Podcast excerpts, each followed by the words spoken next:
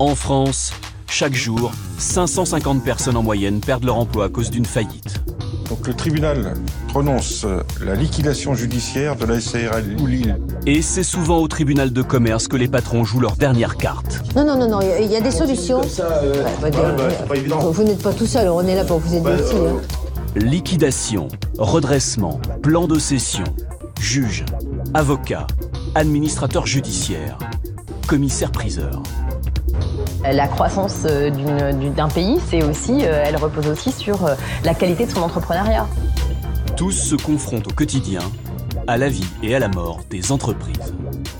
Et bonjour, c'est Nicolas de Immobilier Compagnie. Je suis super content de te retrouver dans cette émission. Et dans cette émission, on reprend directement la suite de l'émission précédente. On est dans une quadrilogie, je te rappelle, sur euh, les faillites. Et là, on arrive à la dernière pièce de la machine, la dernière pièce du puzzle. La pièce pas maîtresse du tout, puisque dans la dernière émission, je te rappelle que je t'ai donné une méga hyper information. J'ai attendu le, le dernier moment pour te la donner. Elle était vraiment hyper euh, intéressante à mon sens.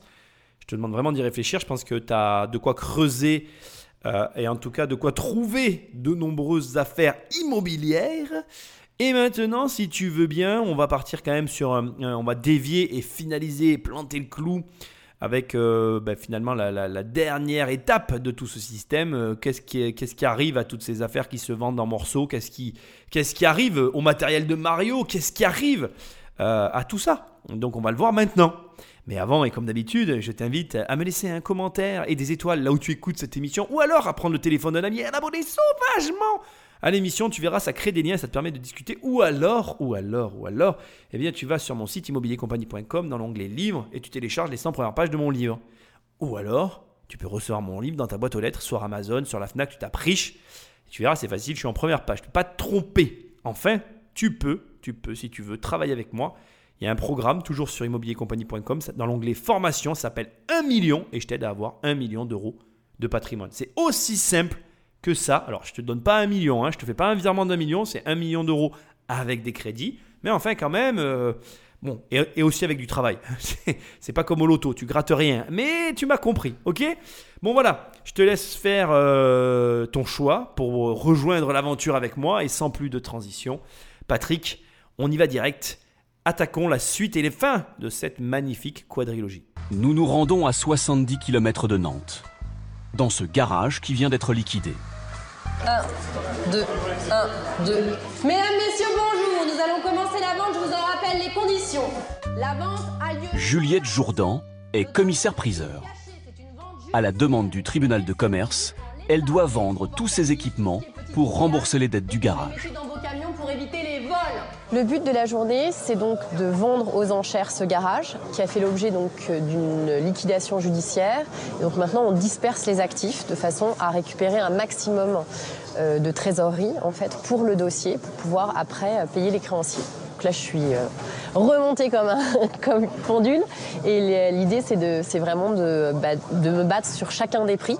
Les gens sont là pour faire des affaires et moi, je suis là pour de récupérer un maximum de sous pour le dossier. Et vous êtes la seule femme avec moi. Il doit y en avoir quelques-unes, mais on n'est pas nombreuses, oui. Mais c'est- je suis assez habituée, je m'en rends même plus compte. Une centaine de garagistes, d'artisans et d'agriculteurs ont fait le déplacement. Il y a aussi des bricoleurs du dimanche. Bref, une faune et une flore qui se mélangent, tout ça pour faire euh, du business. Donc euh, on va, on va, bah, c'est de l'humour, hein, a- ne prends rien mal de ce que je viens de dire. Non, l'idée c'est que tu entendes que bien évidemment, on est face à une vente aux enchères, que donc la, chronologie, comme je te dis, on arrive à la fin.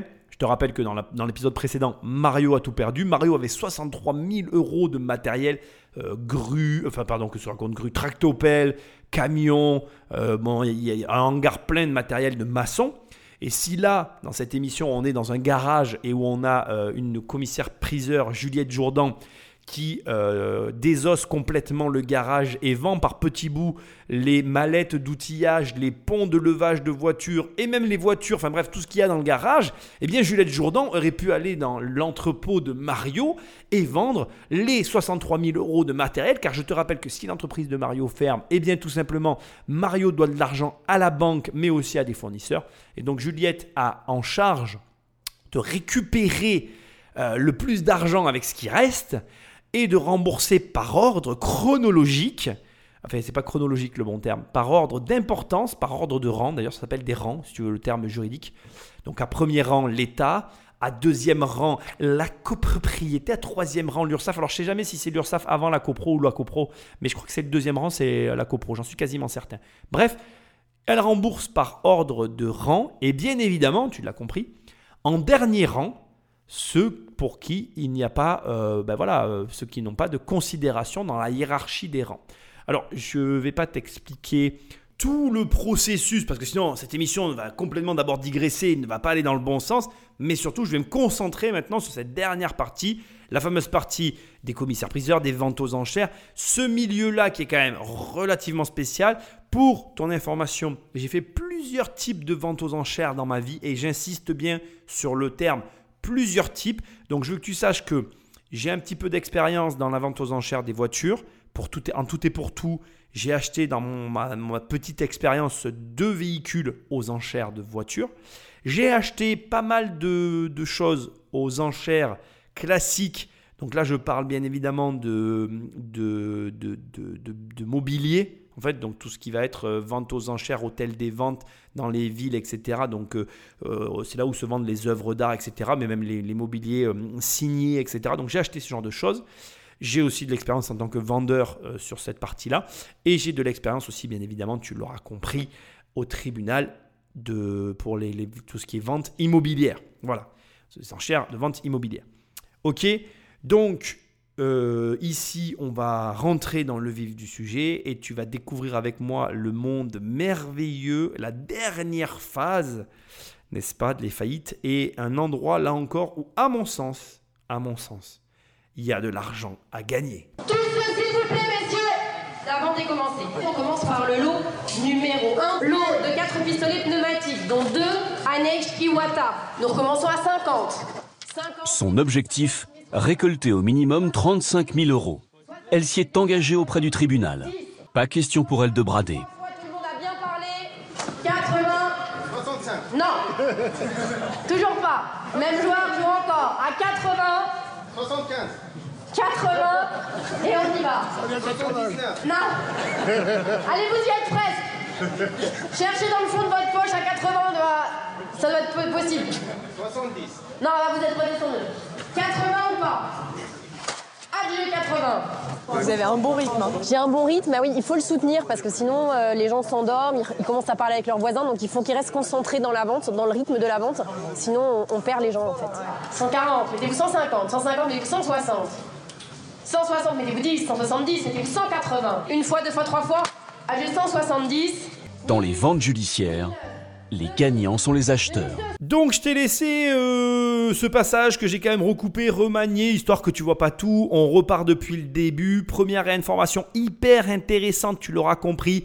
Maître Jourdan s'engage auprès du tribunal de commerce sur un montant qu'elle va récupérer, qu'elle va tenter de récupérer. Donc il y a une évaluation qui est faite de ce qui se trouve dans euh, la boutique, le commerce, l'activité qui est en liquidation.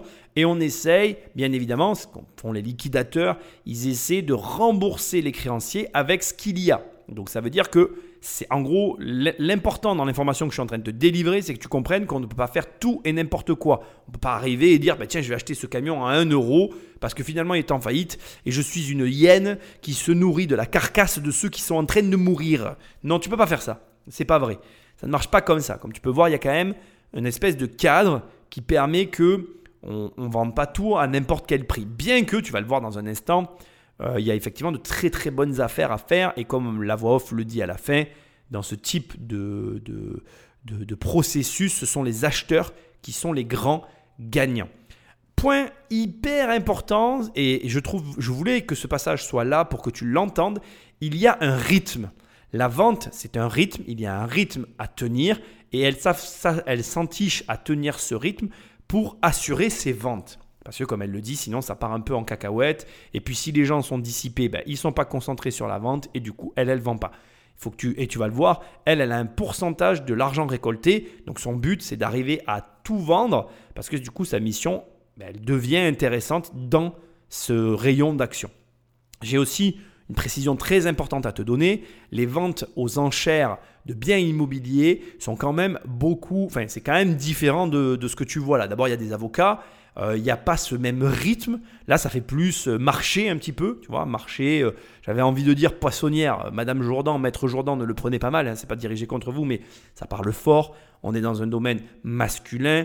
Elle est là, elle a un rythme, donc c'est quand même un cadre spécifique, singulier, qui n'est pas le même dans la vente de biens immobiliers, je tiens à te le préciser. La vente de biens immobiliers, elle est déjà encadrée par des avocats et c'est des avocats qui parlent au travers des communications pas invisibles mais induites entre les personnes qui y participent. C'est quand même assez différent. Voilà. Euh, ben, de façon très claire, hein, je te le dis dès le départ de l'émission, je ne vais pas te faire durer le suspense. Il y a un business de fou qui va y avoir à faire sur ce marché-là. Si tu as un peu de trésor et que tu es chaud, vas-y. Mais attends, on n'est qu'au début de l'émission. Je pense que ça va être intéressant. Cette femme dirige une société de BTP. Elle vient d'acheter un pont élévateur pour réparer ses camions. Ah oui, bah le neuf, euh, il fait 12 euh, 000 euros. Et là, là je l'ai eu à 2200 euros. Donc euh, c'est quand même euh, très intéressant. C'est pas bizarre de, venir justement euh, dans le cadre d'une faillite Si, ça fait bizarre, ça fait mal au cœur. Ça fait mal au cœur pour les gens à qui ça arrive. Demain, nous, on a une entreprise et demain, ça peut très bien nous arriver. Donc c'est vrai que c'est quelque chose de très... On y pense, enfin on y pense. Moi j'y ai pensé tout au long de la vente, j'ai pensé à ça. Au bout de 4 heures, chacun repart avec ses encombrantes acquisitions. Petite piqûre de rappel, oui, oui, je tiens à te le préciser. Bien évidemment, dans cette quadrilogie, je t'incite à gagner de l'argent. Je te montre comment gagner beaucoup d'argent. Mais si tu cherches à gagner beaucoup d'argent, tu prends le risque d'en perdre. Et elle a tristement raison. Et j'aimerais, j'aimerais pour une fois te donner un exercice à faire. Je le fais rarement dans ces émissions. Et j'aimerais vraiment, fais-moi plaisir, moi, j'ai participé à de nombreuses ventes aux enchères. Je t'assure, j'ai participé et je participe. Je veux que tu l'entendes. J'ai participé et je participe à de nombreuses ventes aux enchères et j'aimerais que tu y ailles. Essaye de faire l'effort de pour une fois ne pas être en passivité totale en écoutant ces émissions et en te racontant tes petites histoires dans ta tête. Prends tes petites jambes et va dans une vente aux enchères. Va voir comment ça se passe et prends bien la mesure de la réalité telle qu'elle est, et c'est ça que, que je vais te, souligner maintenant, cette réalité, c'est que ça peut très bien t'arriver à toi. Tu pourras à tout moment te retrouver à la place de ces personnes que tu vas aller regarder en espérant faire une affaire. Alors va dans n'importe quelle vente aux enchères. Tu as des ventes aux enchères publiques concernant les véhicules, tu as des ventes aux enchères comme ça qui peuvent se passer parfois dans certains garages. Fais tout le travail. Je ne vais pas te donner la manière de procéder pour euh, trouver ces ventes parce que ça serait trop facile et tu remarqueras que j'ai soigneusement, euh, je t'ai donné les mécanismes qui partent de la chambre de commerce, je t'ai donné des pistes, mais il existe des mécanismes pour accéder à ces ventes aux enchères que je ne te partagerai pas de façon volontaire. Je veux que tu saches que je fais aussi ça dans mes formations. Il y a des informations dont, dont, pas que je te les cache en fait, mais dont je te donne la nature profonde, dont je vais tout expliquer autour, mais où je ne vais pas te donner la manière d'y accéder. Pourquoi? Parce que j'estime que le dernier pas qui manque, c'est à toi de le faire. Et que si c'est moi qui te donne la réponse, bah, tu n'apprendras rien par toi-même. Et à un moment donné, il y a une partie du job que tu dois faire toi aussi. Et il existe des méthodologies pour avoir accès à de nombreuses ventes de façon régulière. Je ne te dis pas comment, tu te débrouilles, ce n'est pas mon problème, c'est le tien. Mais ton problème maintenant, ton exercice à faire, tes devoirs, comme quand tu étais à l'école, c'est d'aller, s'il te plaît, dans une de ces ventes aux enchères. Fais-le, s'il te plaît. Fais-le et pense comme pense cette femme. Dis-toi que ce que tu vois là, ça pourrait t'arriver à toi. que tu sois entrepreneur ou que tu ne le sois pas, ce n'est pas grave en fait. Ce qui est important, c'est juste que, un, tu vois comment ça se passe. Deux, que tu vois si tu te sentirais capable d'acheter quelque chose, ça serait intéressant pour toi. Et trois, que tu te rappelles qu'à tout moment, ça peut t'arriver même quand tu es au sommet. Patrick, bah, envoie la suite. Pour la commissaire-priseur, c'est l'heure des comptes. Vous regardez quoi? Je regarde le, montant total. Je pensais qu'on était à 50 000, on est à 55 000. Voilà. Par rapport euh, à l'estimation c'est bien. Ouais, je suis contente. La jeune femme touchera 5% des sommes récoltées, soit 2750 euros pour cette vente. La somme restante sera versée au créancier du garagiste. Intéressant ce mécanisme. Hein il y a juste un petit élément que je veux rajouter maintenant, parce que là, on est passé directement à la vente aux enchères. Je veux juste rajouter un élément hyper important, c'est qu'il y a moyen, mais alors encore une fois, je ne suis pas là pour te donner euh, des méthodologies de travail à ce niveau-là, parce que c'est vraiment de l'intelligence de sociale, de la relation humaine. Il y a moyen pour toute personne d'arriver à rentrer en contact avec ce qu'on appelle des liquidateurs judiciaires qui sont en amont de cette procédure qui est la vente aux enchères, d'avoir l'information sur ce qu'il va y avoir à la vente ou ce qui va être à la vente, et de finalement stopper la procédure avant, avant finalement la vente que tu viens de voir plus ou moins, d'entendre, pardon. Et donc, pourquoi je te parle de ça? Parce que, euh, effectivement, ça encore, c'est aussi un énorme système pour euh, récupérer ou obtenir des affaires. Dans la mesure où, comme tu le comprends, les créanciers sont payés, bah, tout le monde est content dans cette histoire. Tu vas entre guillemets, faciliter une partie du travail de, ces, de, ce système-là, de ces personnes-là. Attention, hein, ce que je suis en train de te dire là n'est pas quelque chose de très simple en soi à mettre en place. Et c'est au-delà du fait que ce ne soit pas non plus très simple à mettre en place, je veux pas que tu crois que ça devient, que c'est quelque chose de, de courant. C'est-à-dire que, et c'est pas le bon mot courant parce que ça sous-entendrait que, enfin, j'ai l'air de sous-entendre que des personnes n'ont pas accès en permanence à ces affaires-là. C'est pas exactement ça le terme. Disons que tu peux réussir à avoir accès par le vecteur de liquidateur en amont à certaines affaires et même si tu y arrives, ne pas y avoir accès d'autres fois en fait. C'est très aléatoire tout ça. Alors ça peut devenir régulier aussi, j'en ai quand même conscience. Je ne veux pas que tu crois que ce que je suis en train de te dire sont des règles.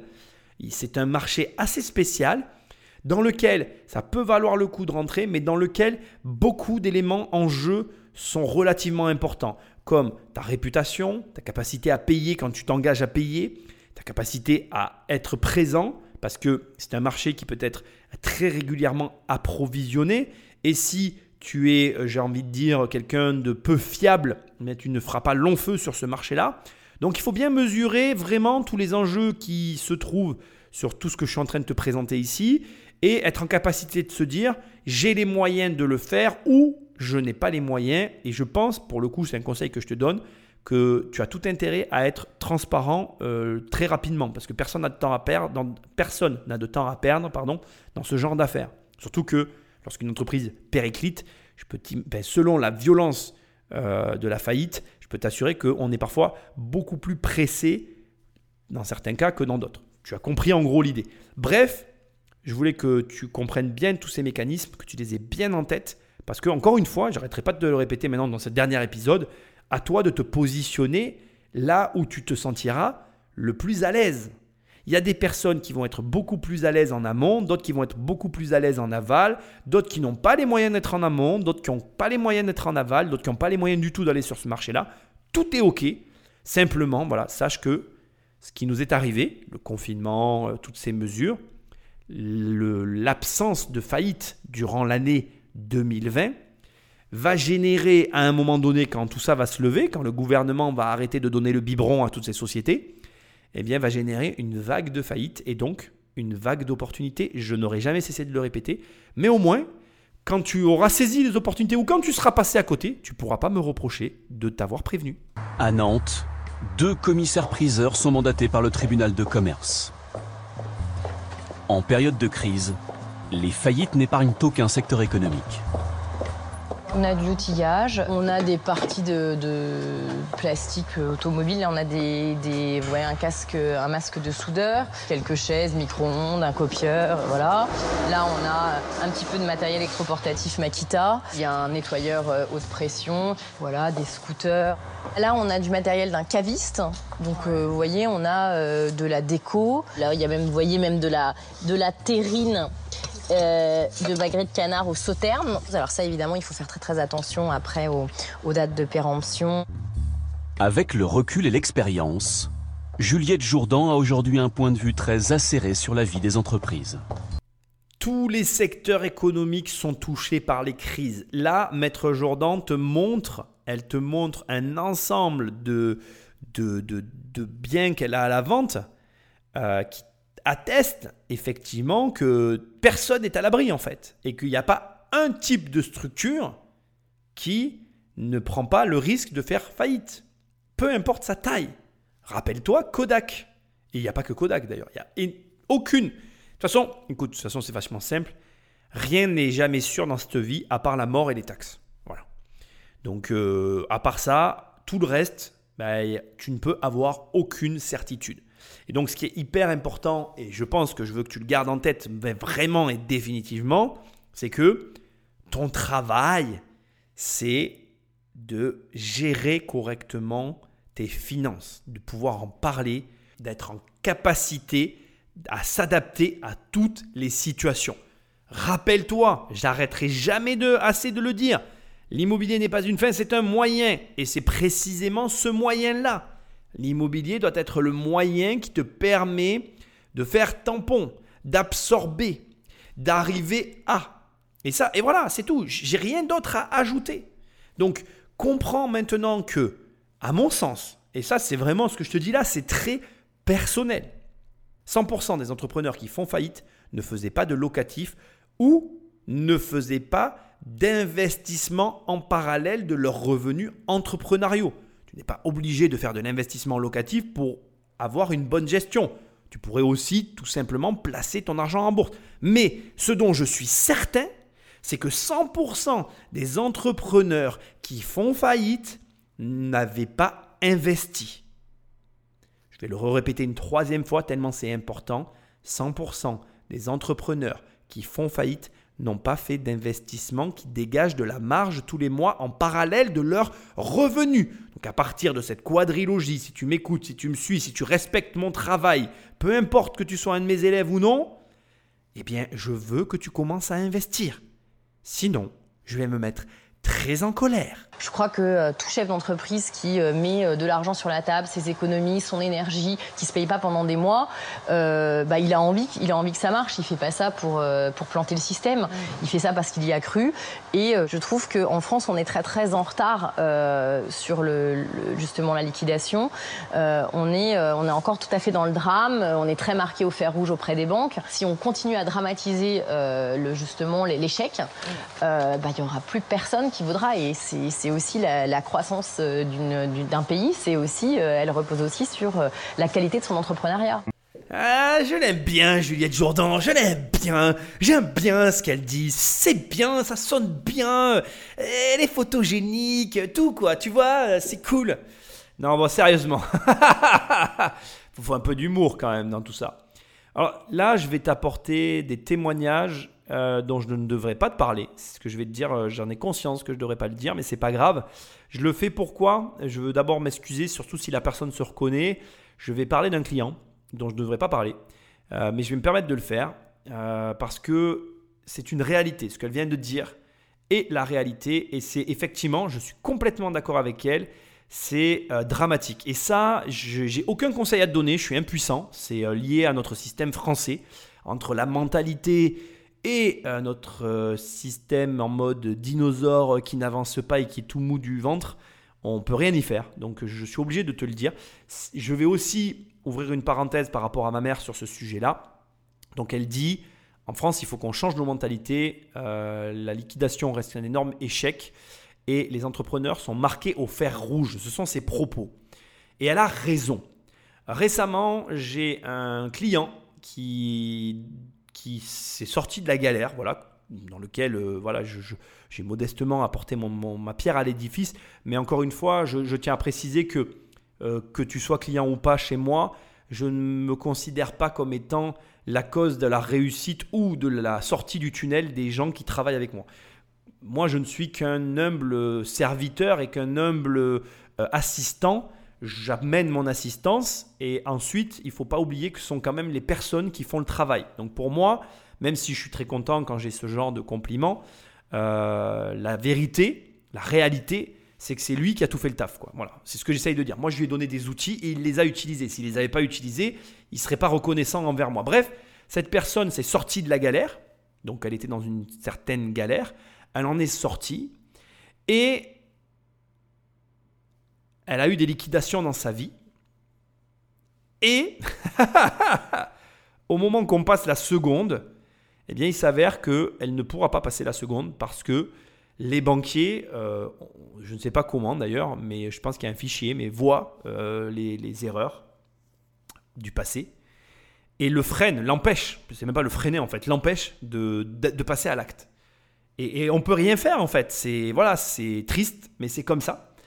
Et, je trouve ça aberrant en fait. Je trouve ça aberrant, comme si euh, c'est comme si moi, si j'avais eu zéro à l'école, et j'en ai eu des zéros à l'école, hein, parce que je, tiens à le dire publiquement, euh, moi, mes profs m'ont, ont voulu me faire euh, tripler ma seconde, comme si tripler une classe allait me permettre de réussir quoi que ce soit dans la vie. Enfin bref, j'ai eu des zéros dans ma vie, comme si aujourd'hui les banquiers pouvaient voir que j'avais eu zéro en maths à l'école et qu'ils me disent ben, Je vous prête pas d'argent, monsieur, parce que en 1994, vous avez eu zéro à un, un devoir euh, de maths. Quoi.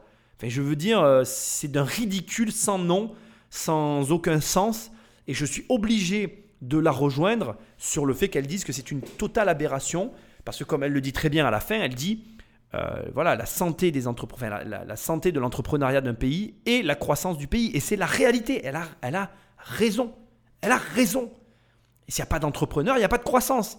Et s'il n'y a pas d'entrepreneurs, il n'y a pas de riches. Et s'il n'y a pas de riches, il n'y a pas de travail. Tu peux ne pas aimer les riches, mais c'est une réalité. Je m'en fous si tu n'es pas d'accord avec ce que je suis en train de dire. Au demeurant, au demeurant, euh, en quoi c'est une tare de faire faillite? Qui ne fait pas d'erreur dans sa vie? Je veux dire, on a des Jean-François qui peuvent se représenter malgré tout un tas de casseroles qu'ils traînent derrière leurs fesses, mais un entrepreneur qui se plante, lui, bah, sa vie elle est finie quoi. Alors déjà que dans ce pays, euh, si tu trouves pas un travail passé un âge, tu trouves plus de travail. Alors pour peu que tu aies été entrepreneur, moi par exemple, je sais que si demain, pour diverses raisons, je me retrouvais sur le marché du travail et que j'ai besoin d'un CDI, c'est que ce soit un besoin, que j'ai pas le choix, que c'est ça qu'il me faut. Mais je te le dis comme je le pensais. Hein. En France, je suis mort. J'ai pas de CV à remplir parce que moi, je, peux te le, tu peux te le, témoigner. Hein. Euh, si, quand je donne mon CV, personne m'embauche. Personne veut de moi dans une boîte. Hein. C'est une réalité. Pourtant, je suis sûrement un très bon employé. J'en suis même certain de ça. Mais personne ne veut de moi. J'ai un profil atypique. Euh, je rentre pas dans les cases. Je dis aux gens ce que je pense. Donc, les gens m'embauchent pas. Enfin, les, employeurs ne m'embauchent pas. Bref, je suis inemployable. Et je l'ai toujours été. Et aujourd'hui, je l'assume, mais je ne l'ai pas toujours assumé. Et c'est catastrophique que parce que ce client, d'autres personnes, aient été en liquidation et aient fait faillite, il ne puisse rien, plus rien faire. Et alors, la parenthèse que je vais ouvrir, je vais l'ouvrir. Aujourd'hui, avec le recul, je comprends ma mère en fait. Ma mère qui s'est engagée dans une galère sans nom, qui, lui a fallu des 10 ans, plus de 10 ans pour s'en sortir. Et encore, elle a eu besoin de... ben, elle a eu besoin, c'est pas le bon terme, mais il a fallu mon concours pour qu'on arrive à se sortir de cette, de, cette, de cette impasse en fait. Mais en fait, elle avait raison quelque part. Parce qu'aujourd'hui, il y a pas longtemps, en plus, il n'y a pas longtemps, ça m'est arrivé cette histoire. Et c'est marrant, j'étais en train d'enregistrer ces émissions quand ça m'est arrivé, et je me suis dit, putain, il faut que j'en parle dans l'émission. Je ne savais pas vraiment à quel moment j'en ai en parler. Ben là, j'ai l'occasion, et je suis content de vous en parler, de t'en parler, parce que vraiment, ça, me révolte en fait. Ça me révolte, voilà. J'en suis révolté. Je n'ai aucune proposition à faire. Je n'ai aucune solution à donner face à cette euh, injustice. Je ne peux que t'inviter, alors déjà à être précautionneux, je ne peux que, je ne peux que t'encourager à entreprendre et je ne peux que te dire cette chose-là très simple. Voilà, c'est pas grave, tu as le droit de te planter. Même si tu es dans un pays de, de, de, de personnes, et je ne sais pas comment dire en plus, qui ont des a priori et, qui rendent la chose compliquée alors qu'elle est très simple, ben voilà, va au bout du truc, euh, ne lâche pas espoir, c'est pas grave. Euh, je n'ai pas trouvé de solution à mon client. Je n'ai pas de solution à proposer à toutes les personnes qui sont dans cette situation, mais j'ai une chose à dire, c'est que l'entrepreneuriat reste la seule issue de vie pour, un, espérer euh, bien gagner sa vie, surtout quand comme moi, tu n'avais pas d'espérance de bien gagner ta vie, et deux, c'est la seule issue aussi pour réaliser ses rêves. Donc, au demeurant, même si le risque encouru est grand, même si euh, eh ben, dans ce pays on est euh, arriéré, buté, bloqué, sur euh, certaines situations qui ne méritent pas qu'on le soit, eh bien, le jeu en vaut la chandelle et vas-y quand même. Franchement, aujourd'hui, tu as tous les outils, tu as des mecs comme moi qui produisent du contenu. J'ai même envie de te dire que ce passage, il est d'utilité publique, tu devrais le partager au plus grand nombre. Tout le monde devrait entendre ce que j'ai à dire à ce sujet-là. Et c'est même pas moi qui le dis, c'est ce que dit Juliette Jourdan. et c'est tout à fait vrai. Mais malgré tout, il faut entreprendre. Euh, et, aujourd'hui, honnêtement, tu peux entreprendre dans tous les pays du monde. Internet nous ouvre la porte des autres pays pour entreprendre. Si tu as peur d'entreprendre en France, je te comprends, je le comprends, je te comprends, mais entreprends. Voilà, entreprends ailleurs si tu n'es pas rassuré avec le système français tel qu'il est. Euh, voilà, le système français, il a, aujourd'hui, à mon sens, deux très gros euh, poids qui, sont étouffants pour les entrepreneurs, qui sont, comme tu l'as vu dans le premier, et je rejoins Mario, qui sont les charges, qui sont des charges fixes qu'on nous colle sur la tête, qu'on doit payer et qui nous parfois assassinent parce que malheureusement les revenus sont irréguliers et que dans le cadre de revenus irréguliers, ben, c'est parfois compliqué de faire face à ces charges-là. Donc il y a ce premier point négatif. Et ce deuxième point négatif qu'on est en train de voir maintenant, qui est, ben oui, si tu fais faillite, si tu es en liquidation, tu es marqué au fer rouge et ça devient une tare que tu te traînes, alors que, comme dans d'autres pays, ça devait c'est, fin, je veux dire, c'est déjà très dur à supporter. Et on l'a vu dans l'épisode précédent avec Mario qui le vit très très mal. C'est déjà très dur à supporter pour le porteur de projet. Il n'y a pas besoin d'en rajouter une couche avec cette espèce de truc de dire Ah, lui, il faut que toute sa vie s'en rappelle. C'est bon. C'est bon, quoi. Euh, voilà. Bon, je vais en rester là parce que ça me touche un peu aux tripes. Et on a d'autres choses à voir. Donc, euh, on avance. Mais gardez en tête que entreprendre, ça reste, à mon sens, la meilleure des voies pour atteindre l'objectif, peu importe lequel que tu t'es fixé. Mais en période de crise, tout peut basculer très vite pour une entreprise. À Nantes, Mohamed Bakhti dirige les tôleries Nantes Atlantique. Il y a un an, il employait plus de 200 personnes et réalisait plus de 20 millions d'euros de chiffre d'affaires. Mais en quelques mois, dans un secteur touché par la crise, le dirigeant perd plusieurs gros marchés. On s'est retrouvé dans une situation où les carnets de commandes étaient moindres, les prix continuaient à, baisser. On ressent un sentiment d'échec, on sent euh, se dire est-ce que j'ai pris les bonnes décisions, est-ce que, j'ai euh, commercialement, est-ce que j'ai été bon, est-ce que j'ai euh, assez investi, est-ce que les personnes, je les ai assez motivées? Enfin, on se pose toutes ces questions. C'est le directeur financier, Frédéric Fricot, qui tire la sonnette d'alarme. Ça faisait quelques mois qu'on avait des difficultés financières, donc on commençait à s'enfoncer. Et le seul moyen d'arrêter l'hémorragie, c'est d'aller au tribunal de commerce. Et M. Bacti l'a pris comment? M. Bacti a pris comment? Ça a, été, ça a été compliqué, évidemment. Imaginez pour quelqu'un qui a créé l'entreprise de devoir l'emmener euh, en procédure collective, j'imagine que ça doit être compliqué. Ça s'est vu un petit peu quand même. Il a cru me perdre au passage. Nous y voilà. Nous y voilà. Quatre épisodes, non pas pour t'amener à ce point-là, mais pour que moi, je puisse te dire ce que je m'apprête à te dire. Avant, on va faire un petit jeu.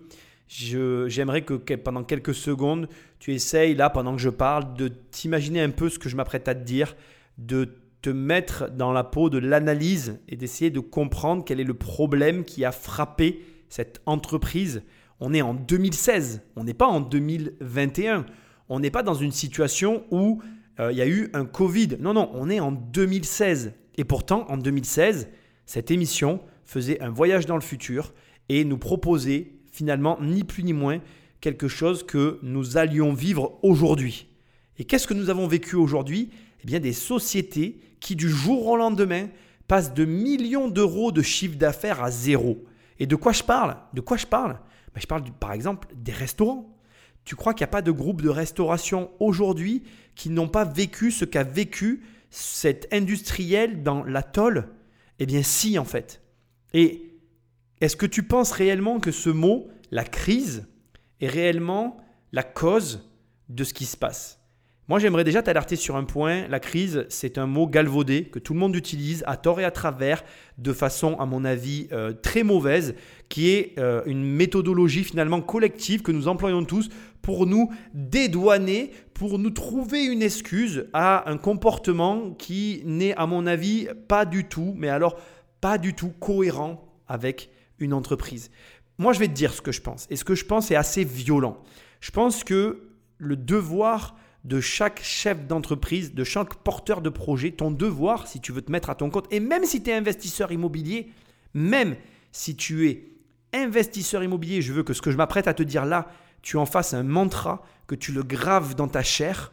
Je veux que tu te rappelles que dans la vie, rien n'est éternel. Tu peux faire 100 millions, 2 milliards d'euros de revenus par an, et une année sur l'autre, tu peux tout perdre. Tu peux avoir un associé avec qui tu t'entends super bien, avec qui tout va bien. Lui et sa femme sont dans un avion, ils meurent tous. Tu te retrouves tout seul avec les petits-enfants que tu peux pas blairer et ça se passe du jour au lendemain super mal. Il n'y a aucune situation dans ce bas monde qui est non seulement éternelle, mais qui est aussi stable que ce qu'elle ne paraît. Donc, ton seul vrai travail, ton seul vrai travail, c'est pas d'avoir un bon directeur financier comme celui-là qui vient tirer la sonnette d'alarme, même s'il a bien fait son travail. Non, ton seul vrai travail, c'est pas non plus de te poser les questions qui s'est posées, même si c'est légitime de te les poser. Non, ton seul vrai travail, c'est de faire en sorte que ce que tu construis puisse te permettre à tout moment de te retourner, de pouvoir toujours avoir dans ta manche, dans ton organisation, dans tes projections, soit une porte de sortie, soit une possibilité pour ne pas te retrouver acculé. Il y a des mots que je répète tout le temps. Si tu m'écoutes depuis longtemps, il y a vraiment des termes, des façons de parler, des choses que je répète. Et parmi toutes ces choses que je dis, c'est s'il n'y a plus de mouvement, tu meurs. Si tu ne te diversifies pas, tu meurs. Mais je te dis aussi de te spécialiser, ce qui peut paraître paradoxal, mais en vérité, tu peux très bien être spécialisé dans un domaine et avoir de, ce domaine d'activité plusieurs sources de revenus. Je fais un parallèle avec mon activité. Je suis mais alors le mec le plus immobilier de la Terre. J'ai de l'investissement locatif, des sociétés qui sont actives, des sociétés commerciales qui sont actives dans l'immobilier. Et je m'apprête, j'espère que je vais y arriver, j'en parle un peu pour me motiver aussi, mais je vais commencer à investir à l'étranger dans l'immobilier. Je n'ai rien d'autre. C'est pas la peine que tu me parles de crypto-monnaie. J'avais même une société de, j'avais une société de placement euh, financier en bourse, donc une société euh, tout à fait officielle pour mettre de l'argent sur des actions et des placements financiers. Et je l'ai clôturé pour encore plus me focaliser sur le domaine qu'est l'immobilier, mais aussi m'y diversifier, c'est-à-dire y proposer, m'auto-proposer dans ce domaine différents pans d'activités qui m'amènent à une diversification dans la spécialisation. Et ce que j'essaye de te dire, c'est que le mec que tu viens de voir, il était, il était exposé. J'appelle ça être exposé à un risque énorme, car sa seule activité, c'était tout ce qui était dans la tollerie, dans la tolle, et que du coup, cette activité ayant périclité pour diverses raisons qui sont plus que prédictibles, même si ça, on peut ne pas y croire, c'est prédictible, eh bien, il n'avait pas de corde à son arc, de parachute, appelle ça comme tu veux, il n'avait pas anticipé un retournement de marché qui l'a mis au pied du mur. Ce n'est pas la crise, ça n'est pas un défaut de gestion, ça n'est pas, euh, ça n'est pas non plus euh, un manque de visibilité, c'est juste un manque de stratégie. Et il y a énormément de gens qui ne sont pas stratégiques dans leurs activités. Je vais te donner un exemple, toujours parce que je veux faire un parallèle avec moi. Je veux que tu sois tout à fait lucide sur ma situation. J'ai tout à fait conscience que aujourd'hui, dans mes activités, euh, je pourrais très bien, par exemple, euh, me faire dévorer par un concurrent. C'est tout à fait possible. Je ne suis pas du tout à l'abri et j'en ai complètement conscience que mon marché se fasse attaquer par un, comment on appelle, un système de type Uber. C'est pour ça d'ailleurs que j'ai attaqué mon marché sous cet angle-là, sous l'angle un petit peu Uber, avec une proposition de valeur qui soit proche de ce que pourrait proposer une application comme Uber si elle venait sur le marché de l'immobilier. Ce que j'essaye de te dire, c'est que, et même en anticipant tout ça, je peux me planter encore. Et là où je veux en venir, c'est que mon seul travail, c'est d'être stratégique et de faire en sorte que mon organisation, et là on parle bien d'organisation, elle me permette en cas de coup dur de me retourner, de ne pas rester tapis au sol, de toujours être opérationnel. Ce mot est très important pour moi. Parce que on est beaucoup à agir dans des objectifs. J'agis pour avoir toujours plus de chiffre d'affaires. J'agis pour avoir toujours plus de clients. J'agis pour être toujours plus visible. Mais personnellement, j'agis pour être opérationnel. Et opérationnel, pour moi, ça veut dire quoi? Ça veut dire qu'en toutes circonstances, peu importe ce qu'il arrive, il n'y a rien qui m'arrêtera. Si tu adoptes cet état d'esprit, tu vas devenir inarrêtable. Ce mot n'est pas français, mais j'aime bien l'employer parce que c'est le seul objectif que tu dois convoiter en fait. Rester opérationnel en toutes circonstances. Il y a un mec qui attaque ton marché, il est en train de flinguer les prix. Très bien, je vais rentrer dans une guerre de prix avec lui parce que je suis opérationnel. Parce que mon opérationnel me permet stratégiquement de faire face. Et si tu raisonnes comme ça, tu vas voir que le chiffre d'affaires c'est important, les clients c'est important, la visibilité c'est important, tout ça c'est très important, mais l'opérationnel est très important parce qu'il te permet de ne pas te retrouver ni le genou à terre, ni à terre tout court. Et là, on est face à quelqu'un qui est à terre et qui va devoir se relever. La période qu'on va connaître va être une période où il va y avoir énormément de gens à terre. Ça veut dire qu'aussi il va y avoir énormément d'opportunités parce que ne crois pas qu'un chiffre d'affaires disparaît. Hein. L'argent, il change généralement juste demain. Ça veut dire que le marché est toujours là. C'est juste qu'il n'a pas anticipé quelque chose. Quoi? Eh bien, par exemple, un Covid. C'était inanticipable. Maintenant, est-ce que le Covid a complètement arrêté la restauration? Non. Les Uber circulent dans les rues. Est-ce que la crise dont il est question en 2016, où il n'y avait pas de crise, justifiait que cette entreprise ferme? À mon avis, non. Par contre, était-il opérationnel? Clairement, non. Avait-il une stratégie en cas de coup dur? Non aussi. Est-il possible d'améliorer la situation? Oui. Et c'est ce qu'il faut que tu t'emploies à faire au quotidien. Je n'ai pas dans cette émission qui est assez longue de conseils à te donner. Aujourd'hui, mon conseil, c'est bien évidemment ben, de comprendre qu'il va y avoir un marché de la faillite énorme qui va se présenter et qu'il va y avoir des opportunités énormes avec ce marché. Prépare-toi à ça. Et ça, c'est déjà un conseil opérationnel. Maintenant, de la même façon, si tu montes un business que par exemple pour faire du rachat de faillite dans cette période, il faut bien que tu comprennes que le volume d'affaires que tu vas avoir, il va forcément se réduire parce que tu vas avoir affaire à un volume anormal dû à une situation anormale, quand tout sera, ça sera passé, si ton business il est basé que sur mon conseil, ton chiffre va baisser, ton activité va baisser et tu ne seras pas content parce que là encore, tu n'auras pas agi pour l'opérationnel. J'espère que mon message est passé et ce n'est pas terminé parce qu'il y a encore des choses à voir dans cette émission, un petit peu longue certes, mais terriblement intéressante. Suivons maintenant la suite des aventures de ce monsieur. Mohamed Bakhti se résout à se rendre au tribunal de commerce en février 2016 les juges lui accordent un redressement et ses dettes sont gelées. En contrepartie, le tribunal lui impose de retrouver de la rentabilité. Il lui faut licencier 33 des 230 salariés. Neuf mois plus tard, l'épisode lui reste encore en travers de la gorge. Moi, j'ai toujours créé de l'emploi depuis 25 ans et c'était la première fois que j'allais licencier. Licenciement économique, donc c'est quelque chose qu'aucun patron de PME ne supporte. Annoncer ça un lundi matin à un collaborateur pour lui dire qu'il va perdre son job, c'est pas facile. Aujourd'hui, des postes de travail sont vides. Les salariés qui restent sont inquiets. Voir des collègues partir euh, et se dire bon, bah, et si c'est nous la prochaine fois, et s'il y a une prochaine fois. Et nous, en tant que salariés, on n'est pas toujours informés de comment ça va se dérouler, euh, jusqu'à quand ça va durer, est-ce que va, est-ce que l'emploi va perdurer ou pas. Donc non, là, on n'est pas rassuré. Et puis, euh, et puis ben voilà, c'est pas des périodes faciles à vivre euh, dans une entreprise, quoi. Tout à l'heure, Juliette Jourdan nous a dit une phrase qui va résonner, je crois, jusqu'à la fin de cette émission. La santé de l'entrepreneuriat et la santé de son pays. Et donc, Là, tu viens d'entendre un entrepreneur qui a le cœur déchiré parce qu'il a licencié euh, une partie de ses salariés.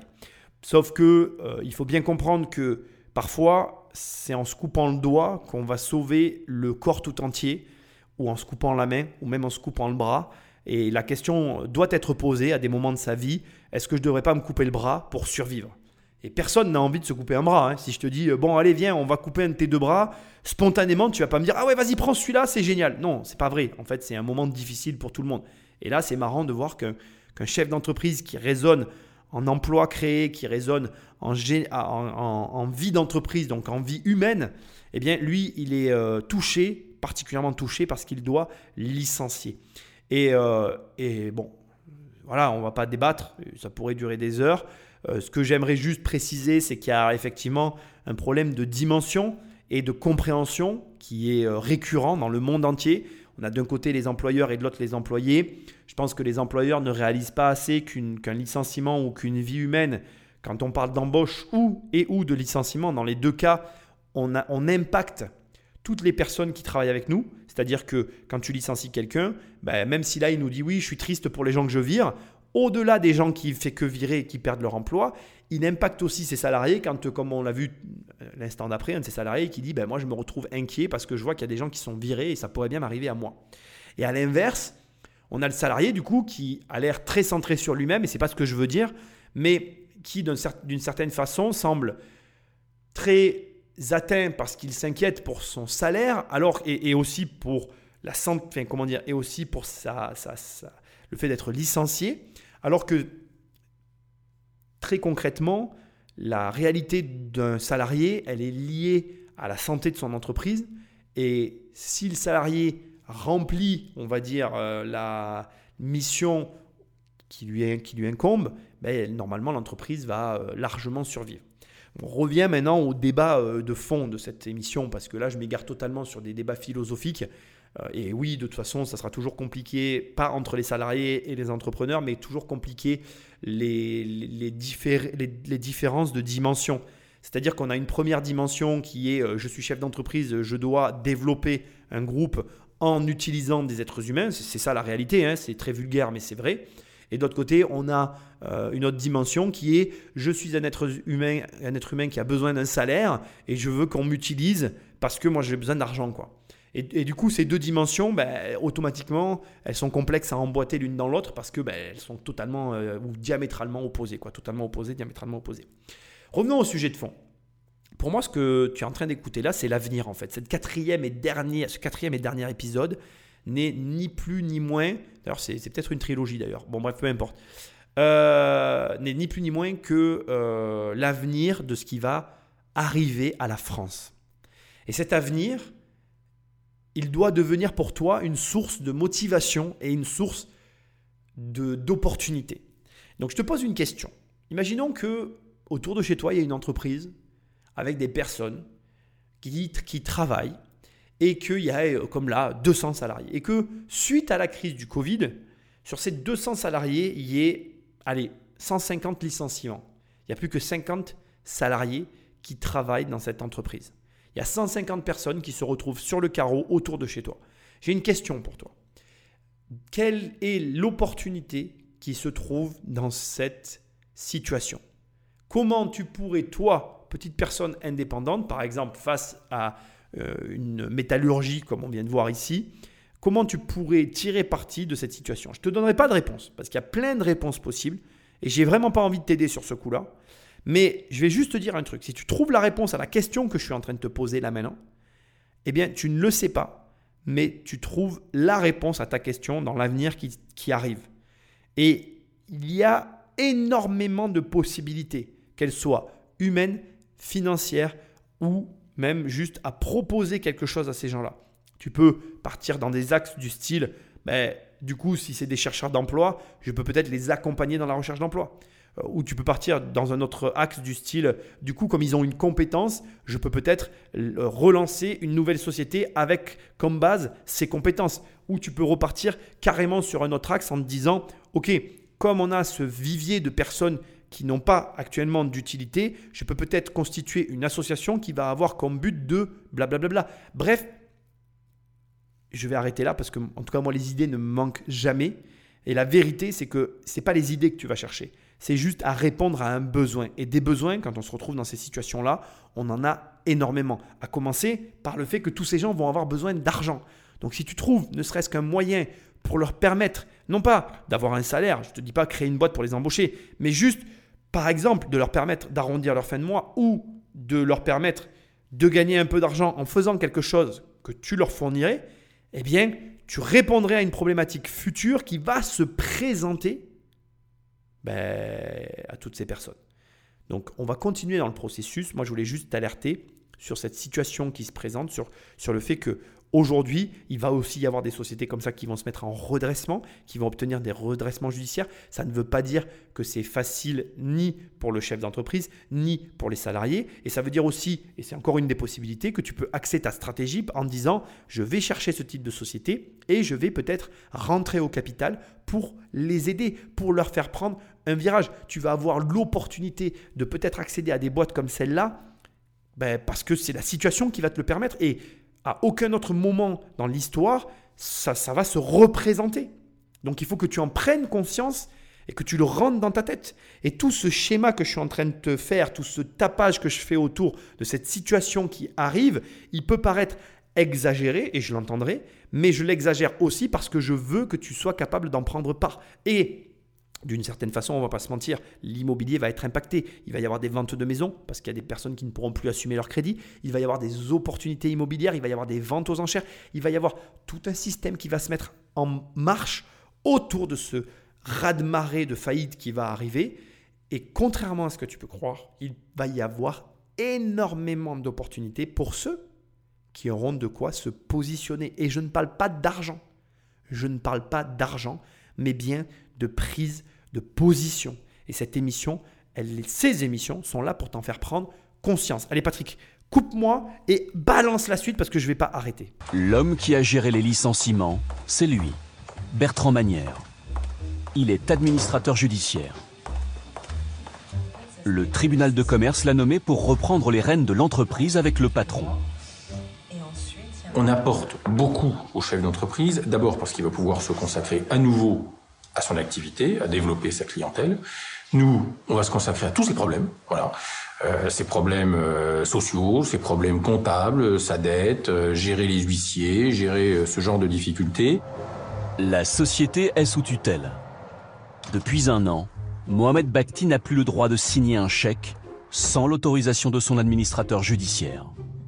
Chaque mois, il doit lui rendre des comptes. Bonjour Monsieur Bakhti. Ça va Bonjour Monsieur bien, très bien. Je vous en prie. Au niveau des salariés, du coup, vous sentez qu'ils sont remotivés après les plans sociaux euh, Ah oui, oui, Ils sont repartis euh, avec un bon état d'esprit. euh. Ils sont toujours sur la même dynamique, ouais. Oui, ils ont le sentiment qu'on va s'en sortir et donc du coup. euh, Ouais, on communique beaucoup. hein. Parce que ça. L'administrateur surveille la gestion de l'entreprise. Il négocie aussi avec les banques, l'URSSAF et les fournisseurs pour étaler le remboursement des dettes. On est revenu à la rentabilité, on a une confiance de nos clients, des grands donneurs d'ordre, etc. On a fait un plan social, donc on a, on a des coûts fixes qui ont diminué. Et euh, comment on, on- on peut rembourser nos dettes, donc là en l'occurrence sur 9 ans. Et ça passe à tous les coups, le redressement devant les juges? Non, alors euh, pas, pas forcément. C'est une audience, c'est le tribunal qui tranche. Il y a aussi l'avis du ministère public qui compte, euh, l'avis du représentant des salariés. Donc c'est c'est jamais gagné d'avance. Une audience est prévue un mois plus tard au tribunal de commerce. L'administrateur supervise plus de 60 sociétés en difficulté. Sa rémunération est fixée par la loi et il est payé par les entreprises. Ce jour-là, Maître Manière organise la vente d'un restaurant en faillite. Un plan de cession. L'objectif, euh, c'est de trouver euh, des bons repreneurs, et donc qu'en réalité ça dure, euh, qu'ils reprennent l'exploitation, puis que ça dure 10 ans, 15 ans, 20 ans. Il n'y a rien de pire qu'un plan de cession qui retombe deux ans plus tard. Ça veut dire que quelque part le repreneur qu'on a trouvé n'était pas bon. Alors, très important ce passage, il va falloir que tu sois très concentré. J'interviens maintenant parce qu'en fait, je voulais faire un long passage, mais il va être en deux parties. Dans, dans une seconde, tu vas voir le futur. Là, tu vas rentrer dans le futur, dans ce qui va se passer. Et tu vas vraiment bien comprendre ce que j'attends de toi. Mais avant, j'ai plein de choses à t'expliquer. D'abord, je vais commencer par te faire la différence entre un administrateur judiciaire, la personne que tu viens de voir, et un mandataire judiciaire. L'administrateur judiciaire, tu l'as compris, c'est la personne qui est désignée pour euh, prendre un mandat dans la société et venir contribuer au redressement de l'entreprise. Il est payé, comme ça a été expliqué il y a une seconde, euh, par la, la dite société.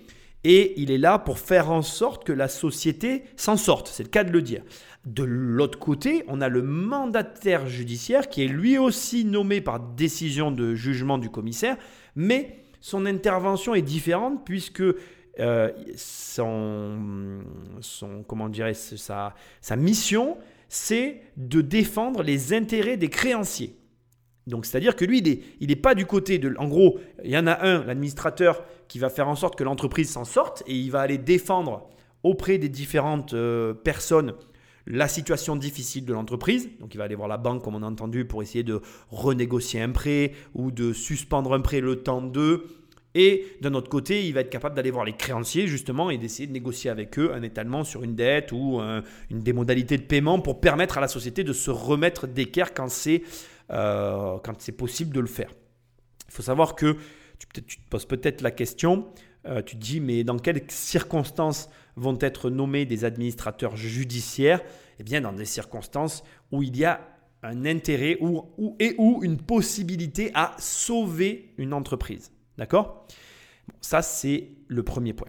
Le deuxième point, comme je t'ai dit, le mandataire judiciaire, il intervient vraiment euh, par rapport à la partie des créances.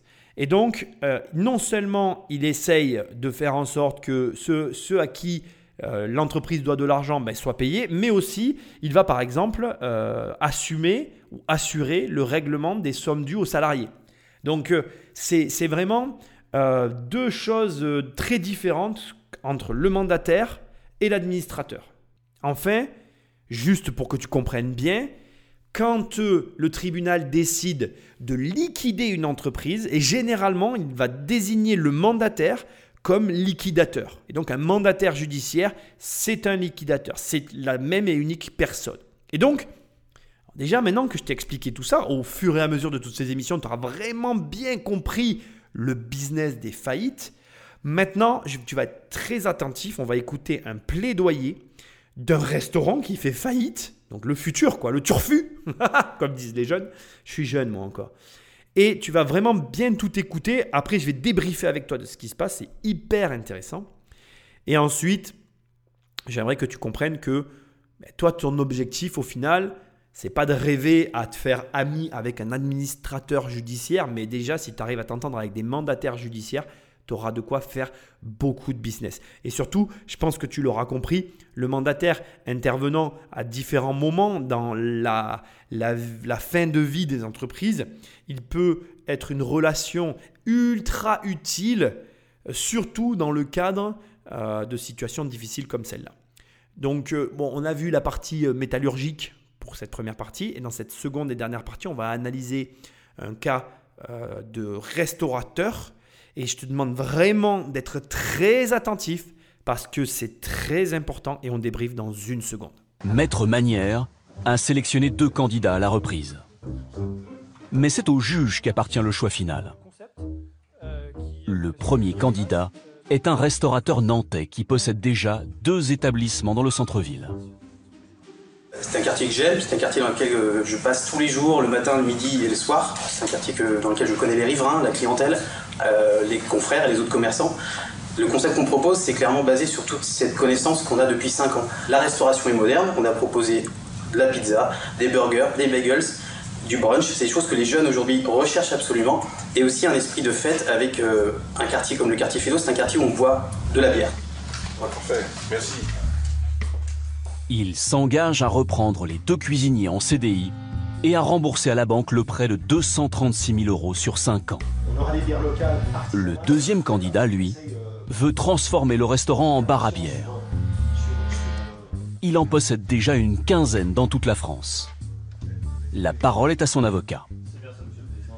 L'activité envisagée, comme je vous l'ai dit, c'est une activité de bar à bière débit de boissons, donc il n'y a pas d'activité de restauration euh, de réaliser à l'avenir dans cet établissement.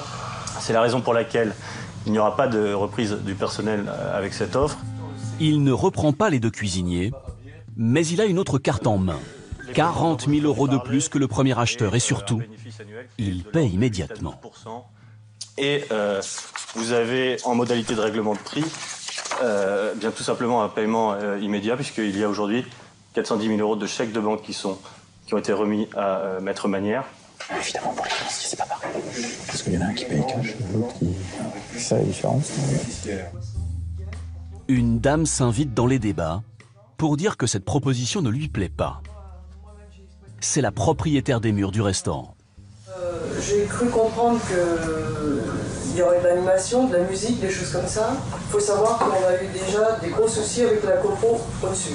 je suis capable de vous fournir euh, tout de suite dans mon ordinateur l'attestation de tous nos propriétaires qui certifient qu'on est des gens irréprochables. C'est vrai que l'activité euh, l'activité est, sensible et je comprends votre inquiétude.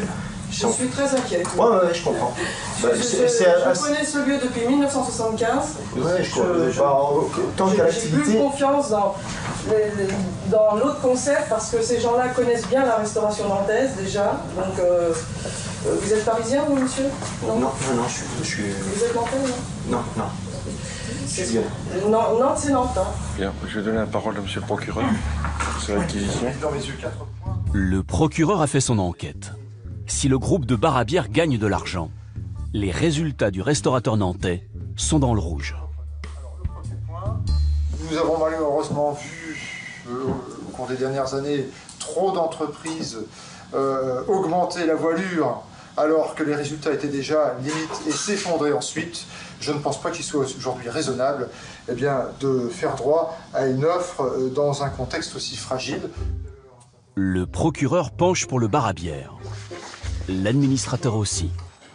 Eux, ils, payent plus et ils payent cash. Donc pour les créanciers, c'est nettement meilleur. Non, tout n'est pas joué là. Non, non, non, non, On n'est pas obligé de suivre les réquisitions du procureur, hein. forcément. Hein. C'est pas une obligation. Deux semaines plus tard, verdict. C'est bien le bar à bière qui emportera l'affaire. Limite, ce passage, il mériterait une analyse pour lui tout seul. Je vais essayer de la faire courte. On est déjà à une heure d'émission et, euh, et j'adore les longues émissions comme ça, bien profondes. Mais à un moment donné, il faut s'arrêter. On va y aller par étapes. Note déjà que, bah, bien évidemment, euh, c'est le futur. C'est le genre de choses qu'il va falloir que tu apprennes à faire. Te positionner en repreneur. Mais note aussi qu'on a deux offres. Une première offre qui est très claire. Et cette offre, elle est je reprends en l'état. Je reprends tel quel. Je n'amène rien finalement, à part le fait que je sois nantais, ma connaissance du secteur et finalement euh, la garantie que je garde les salariés et que je fonctionne. Mais note aussi que on a, quelque chose qui a été glissé un petit peu vers la fin, un sous-entendu qui paraîtrait ou apparemment ce restaurateur-là ne semble pas gagner énormément d'argent. Et de l'autre côté, on a un repreneur qui lui propose 40 000 de plus, ne garde absolument pas les salariés, ce qui, et je te le dis dans ta tête, de, bons petits Français comme moi hein, d'ailleurs, on a tendance à se dire ah ouais mais du coup euh, il va pas vouloir jouer le jeu de payer les charges, donc du coup c'est pas lui qui va être retenu. Mais regarde la mécanique qu'il y a derrière, il paye cash et surtout il a déjà 15 établissements en France. Il joue au niveau national le mec. Et là, à l'inverse, on n'a pas besoin d'étudier son dossier. On sait que la proposition, telle qu'elle est présentée, elle atteste que le mec gagne de l'argent. Le mec, excuse-moi, c'est péjoratif. La société, en plus, ça peut être vu de façon vulgaire. Je te présente mes excuses. Je me suis laissé emballer par mes émotions. Là où j'attire ton attention, et c'est vraiment très important, c'est que tu vois, il y a une énorme différence entre quelqu'un qui a un concept et qui ne fera aucune concession dans son offre, quitte à, sur le coup, déstabiliser, voire même vexer certaines personnes. Je trouve, mais alors juste excellentissime quand la propriétaire se lève et dit, je suis la propriétaire, j'interviens. Et remarque une chose, les gens l'ont écouté. Déjà parce que premièrement, ce sont ses murs, elle a son mot à dire. Même si je veux aussi que tu notes qu'au final, elle n'aura pas le choix de son locataire. Donc je veux que tu vois aussi que l'immobilier, c'est pas ce que tu crois. Il y a beaucoup de gens qui voient les propriétaires comme, oui, euh, les méchants propriétaires qui prennent de l'argent, etc. Mais il y a des configurations comme celle-ci où le propriétaire n'a pas son mot à dire en fait. Le propriétaire, et là du coup la propriétaire, elle, a clairement manifesté son animosité envers le groupe de Barabière. Elle a clairement dit, alors ça, ça m'a fait mourir de rire, euh, vous êtes d'où? Vous êtes parisien? Alors déjà, ça, va chercher à comprendre quoi. C'est quoi cette remarque quoi? Parce que le mec gagne bien sa vie, réussit bien la vie, il est forcément parisien. Ça, ça s'appelle un préjugé. Si tu en as, s'il te plaît, euh, désabonne-toi. J'ai horreur de ça. Et deuxièmement, ça n'a pas de sens on voyait vraiment qu'elle, elle, en, en, très grande chauvinisme, chauviniste, je sais pas comment il faut dire, bref, elle a fait sa chauvine, elle voulait un Nantais dans son restaurant. Bon, déjà, c'est pas elle qui décide, surtout dans ce cadre-là, parce que juridiquement, au niveau des commerces, c'est très différent du logement, et du coup, tu peux effectivement, moi ça m'est déjà arrivé, j'ai des commerces, et euh, je peux te dire que, ben, par exemple, j'ai vu dans mes commerces, moi j'ai une commerçante qui a vendu euh, son fonds à une autre commerçante, j'ai pas eu mon mot à dire. J'étais assis dans la pièce, j'ai vu l'argent circuler, et je me suis retrouvé avec une nouvelle locataire. Voilà, c'est comme ça. Mais c'est pas le propos. Là où je t'emmène, c'est juste que je trouve très intéressant de voir que l'immobilier est à la base de tout, mais que dans certaines situations, tu es juste la personne qui touche les loyers. Et dis-toi une chose quand même, je veux que tu l'entendes. Dans l'immobilier, il y a des moments où c'est clairement pas toi le gagnant. Là, le gagnant de l'histoire, c'est pas le propriétaire, c'est pas l'exploitant, c'est la personne qui va réussir à reprendre ses murs dans ces conditions parce que la personne va récupérer un bien, enfin, va récupérer une exploitation, pardonne-moi. Donc, la personne va récupérer une exploitation dans des circonstances exceptionnelles à son avantage. Et donc, euh, le grand gagnant de l'histoire, c'est l'acheteur ici, l'exploitant. Et ça, il y, a beaucoup de gens qui ne le comprennent pas. Mais c'est encore un autre problème. Je ne suis pas là pour parler de ça. Autre point d'analyse que je veux t'amener et euh, qui est intéressant, c'est de dire que les juges euh, sous-entendent devant les caméras, oui, ce, n'est pas, les jeux ne sont pas faits, c'est nous qui décidons à la fin. Mais en fait, là encore, c'est pas vrai. On est dans un système à tripartie. On a les juges qui tranchent, on a l'administrateur judiciaire qui propose et des solutions, mais on a, comme je te l'expliquais en, préambule, le mandataire judiciaire qui s'assure que ses créanciers soient payés. Donc, tu commences à comprendre le processus dans lequel on se trouve. Et tu es en train de te dire, Nicolas, je crois que j'ai compris où tu voulais en venir, mais tu m'as parlé depuis quatre épisodes de ce truc de me placer dans les ventes aux enchères mais ou dans les ventes aux enchères, dans les adjudications, dans tout ce système de faillite, mais moi j'ai pas d'argent, je peux pas payer cash. Mais je te rassure en fait. Pourquoi je t'ai parlé de tout ça? On arrive à la fin et je pense que comme je fais que te le dire depuis le début qu'on va être confronté à une grosse vague de vente de fonds, d'exploitation, de commerce, de enfin, il va y avoir une grosse vente de tout ça qui va arriver. Mais cette grosse vente, elle va avoir quoi comme conséquence? Essaye de réfléchir une seconde. Qu'est-ce qui va se passer quand tout le monde se retrouve à vendre au même moment la même chose? Qu'est-ce qui se passe généralement? Les prix vont baisser. Ce qui veut dire que là, on parle d'une opportunité historique, non seulement pour ceux qui ont de l'argent, effectivement, de racheter à des emplacements exceptionnels, à des prix complètement brisés, des biens auxquels ils n'auraient jamais eu accès. Et quand je dis des biens, je parle autant d'exploitation que de biens immobiliers, mais surtout de manière collatérale, de manière élargie, comme l'onde de choc va se propager, si les gros prix vont vraiment drastiquement baisser, les petits prix vont être au ras des pâquerettes. Et tu peux, je pense, mon ami, faire une énorme razzia sur certains petits business qui sont boudés, méconnus, pas regardés ou qui vont péricliter pour des mauvaises raisons D'où de ta position dans les fins fonds de nos campagnes, tu vas pouvoir apprécier avec un esprit d'analyse fin, bien évidemment, la qualité et te positionner pour un tarif ridicule. Je vais te raconter avant la fin de cette émission, donc maintenant, une petite histoire très drôle dans ma région. Dans ma région, il y a une tour qui n'a jamais trouvé preneur. Cette tour est à vendre à 1 euro symbolique. Ces histoires de vente à 1 euro, tu en as déjà entendu parler. Tu as déjà entendu parler de toutes ces histoires qu'ont connues nos parents, voire nos grands-parents, de l'achat à 1 euro symbolique. Et cette tour, bon, c'est une arnaque parce qu'en fait, il faut la désamianter, elle est énorme. Et euh, voilà, on va pas parler de cette tour, mais on va parler de cet achat à 1 euro. Et bien moi, je crois, je crois, et je le dis publiquement, je pense qu'il va y avoir une série de, choses à acheter à 1 euro. Alors lesquelles, je ne peux pas les savoir, dans quelles circonstances, je ne les connais pas, je ne prédis pas l'avenir, je peux me tromper, mais je pense qu'il va y avoir une vague de vente de, d'exploitation, de fonds de commerce, d'activités à des tarifs anormaux. À des tarifs qui, pour des personnes qui veulent se développer, ben, ils auront euh, pas une seule seconde pour réfléchir. Il faudra dire oui tout de suite tellement l'opportunité sera intéressante. Euh, et, je veux vraiment que tu gardes en tête, repasse-toi ce dernier passage, repasse-toi cette plaidoirie que tu viens de voir, parce que je pense que dans mon audimat, toi qui m'écoutes, fidèle auditeur, je pense qu'il y en a certains d'entre vous qui vont vivre cette situation. Les restaurateurs, c'est une certitude, mais pas que, parce qu'aujourd'hui, euh, je pense que ça va s'étendre et que malheureusement, ben, on va le connaître sur euh, plusieurs types de business. Et je suis convaincu, encore une fois, qu'il va y avoir des opportunités comme celle-là. On continue et je pense que tu as compris le message. L'entreprise de tôlerie nantaise de Mohamed Bakhti a presque bouclé son redressement judiciaire. Aujourd'hui, le patron, son directeur financier et les représentants du personnel ont rendez-vous avec les juges. Maître Manière doit leur faire un point sur la situation de l'entreprise. Les principales mesures de restructuration ont été menées et sont aujourd'hui terminées. Euh, il s'agissait de restaurer la rentabilité. Euh, cette rentabilité était atteinte euh, par un certain nombre de facteurs. La mandataire judiciaire représente les créanciers de la tollerie, les banques, les fournisseurs, les organismes sociaux, en tout, près de 5 millions d'euros de dettes. Sans son accord, Impossible pour les juges de valider le plan de redressement. Tout le monde semble d'accord. Les dirigeants de l'entreprise voient le bout du tunnel.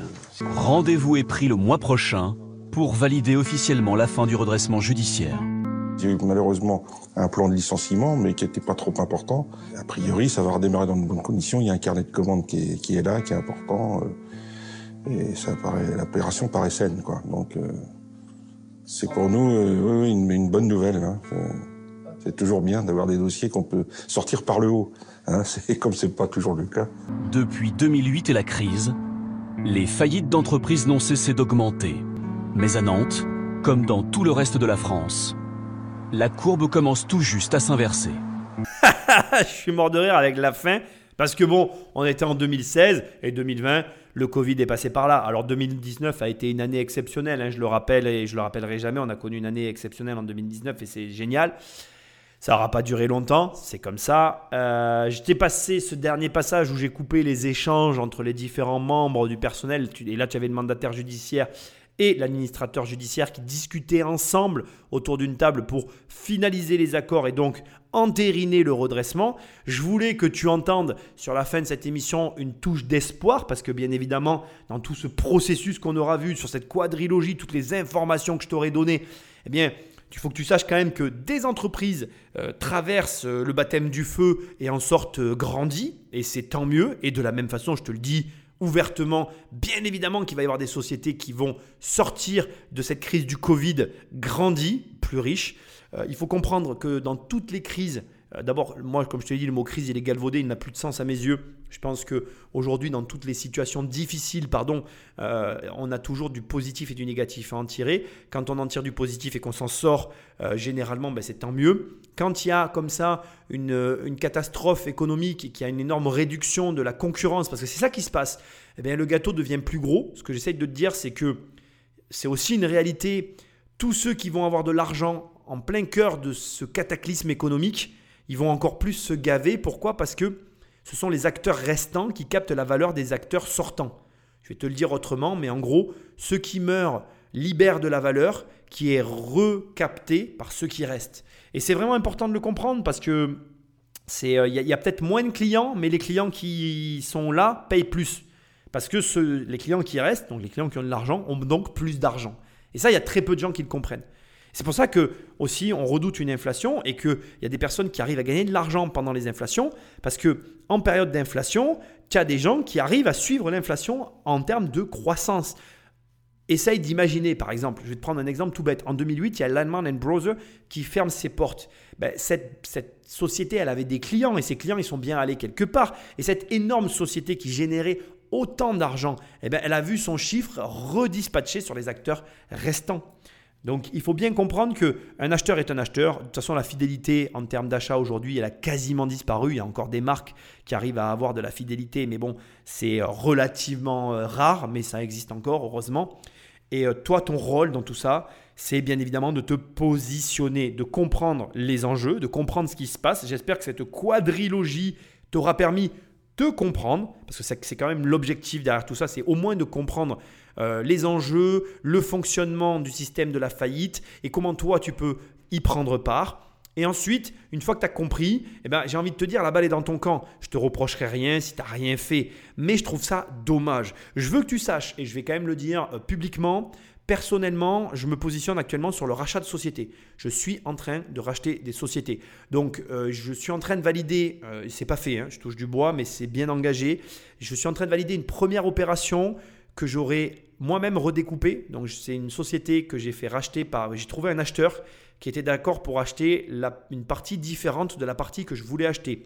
Donc le, plan de ce que j'ai mis en place n'est pas encore euh, complètement, euh, comment je vais dire, euh, c'est pas encore complètement fait parce qu'il n'y a que la moitié des papiers qui sont signés, il reste toute l'autre moitié. Donc je ne veux pas vendre la peau de, la, peau de l'ours, avant de l'avoir tué.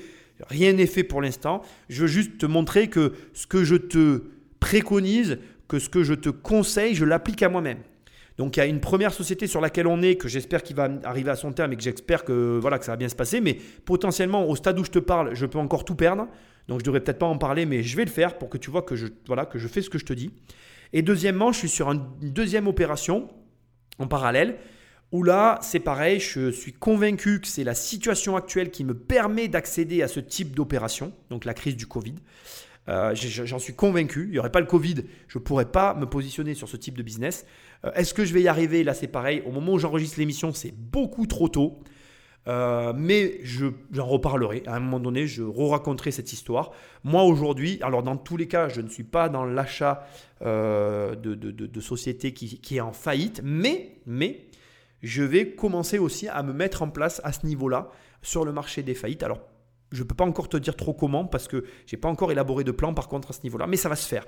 Euh, on, a, on a commencé à allouer des fonds à ça, on fait les choses par étapes, on a d'autres choses à faire, mais c'est un projet qui va se mettre en place d'ici la fin de l'année. On va dire que pour la rentrée de septembre, je serai dans les starting blocks. Il faut savoir que pour ces marchés-là, et je voudrais quand même finir avec ça, je te conseille de t'entourer donc d'un avocat. C'est le minimum à avoir autour de toi. Il te faut avoir absolument un avocat et une structure adaptée. Donc une structure, ça veut dire que tu vas pas faire ça n'importe comment. Donc moi, je vais te donner ma stratégie de départ. Ça va être une première, un premier achat à mon avis en nom propre. Déjà pour, c'est pas le meilleur des conseils, hein, ce que je suis en train de donner. S'il y a des gens qui vont m'écouter, qui vont s'arracher les cheveux, mais je comprends. Je vais pour faire une première opération pour voir si ça me plaît et si ça fonctionne bien. C'est ma, c'est ce que j'ai en tête. Et ensuite, peut-être embrayer. Alors tout ça, c'est ce que je te dis, c'est du conditionnel. Il faut que tu comprennes qu'avant cette étape-là, j'ai plein d'autres projets. Pourtant, j'ai déjà alloué des fonds à ça. Ça veut dire que financièrement, je me prépare déjà. Mais aussi, je vais être très franc avec toi, peut-être qu'en septembre, je ne serai pas en position d'achat et que j'annulerai les démarches et puis que je les reporterai en décembre. Moi, mon but aujourd'hui, c'est de faire les choses par étapes, de les commencer, de les finir. J'ai beaucoup de choses sur le feu. Il va falloir valider étape après étape et ne pas chercher à courir avant de savoir marcher. Dans tous les cas, ce que je veux que tu retiennes, donc entoure-toi. Je veux que tu retiennes qu'il y a un marché énorme qui va arriver devant toi et que tu viens de voir le futur et que tu dois absolument réfléchir à ce qui va se passer. Et enfin, je voudrais finir sur cet élément-là qui va, à mon avis, bien résumer euh, la situation. C'est la santé de l'entrepreneuriat d'un pays qui donne aussi la santé économique de ce pays. Merci, maître Juliette Jourdan. J'ai adoré votre remarque. Si donc tu veux être en bonne santé, ben entreprends. Et entreprendre dans une période difficile, je vais finir cette émission en te révélant ce secret, qui n'est euh, pas du tout un secret en fait que tout le monde connaît, mais je vais quand même te le dire. En fait, le meilleur moment pour entreprendre, c'est quand tout va mal. Je vais t'expliquer pourquoi. Parce que quand tout va mal, quand tout, tout va très mal, eh ben ça peut aller que mieux en fait. oui, c'est fini. je m'explique. Si tu commences à créer une boîte dans une économie défaillante, ta marge de progression, elle est forcément énorme en fait. Et ça, eh ben, c'est complètement contre-intuitif, mais c'est le meilleur conseil de toute cette quadrilogie en fait. Si tu te lances dans la pire situation économique qui soit, tes résultats à long terme seront toujours en croissance. C'est tout. Donc je te remercie d'avoir écouté cette émission. Si tu veux en savoir plus sur moi, bah, tu vas sur mon site immobiliercompagnie.com et tu télécharges mon livre Devenir riche sans argent ou alors tu l'achètes et tu le reçois dans ta boîte aux lettres. Sinon, si tu veux directement travailler avec moi, bah, tu vas toujours sur immobiliercompagnie.com dans l'onglet formation. Il y a une formation, ça s'appelle un million. Tu cliques, tu cliques, on travaille ensemble et je t'aide à avoir un million d'euros de patrimoine immobilier. Attention, ce n'est pas un virement sur un compte bancaire avec des crédits en travaillant et en y donnant de ta personne, juste pour info, il doit y avoir 250 heures de formation dans cette euh, formation. il y a 250 heures pardon, de vidéos dans, ce, dans, ce, programme. Donc, euh, bon, voilà, c'est pas, c'est pas le truc que tu vas te faire en 5 minutes dans un week-end. Quoi. Il y a du travail derrière, mais il y a aussi du résultat à la clé. Je te remercie de ton attention. Je suis très heureux d'avoir fait cette quadrilogie et je te dis à très bientôt dans une prochaine émission. Salut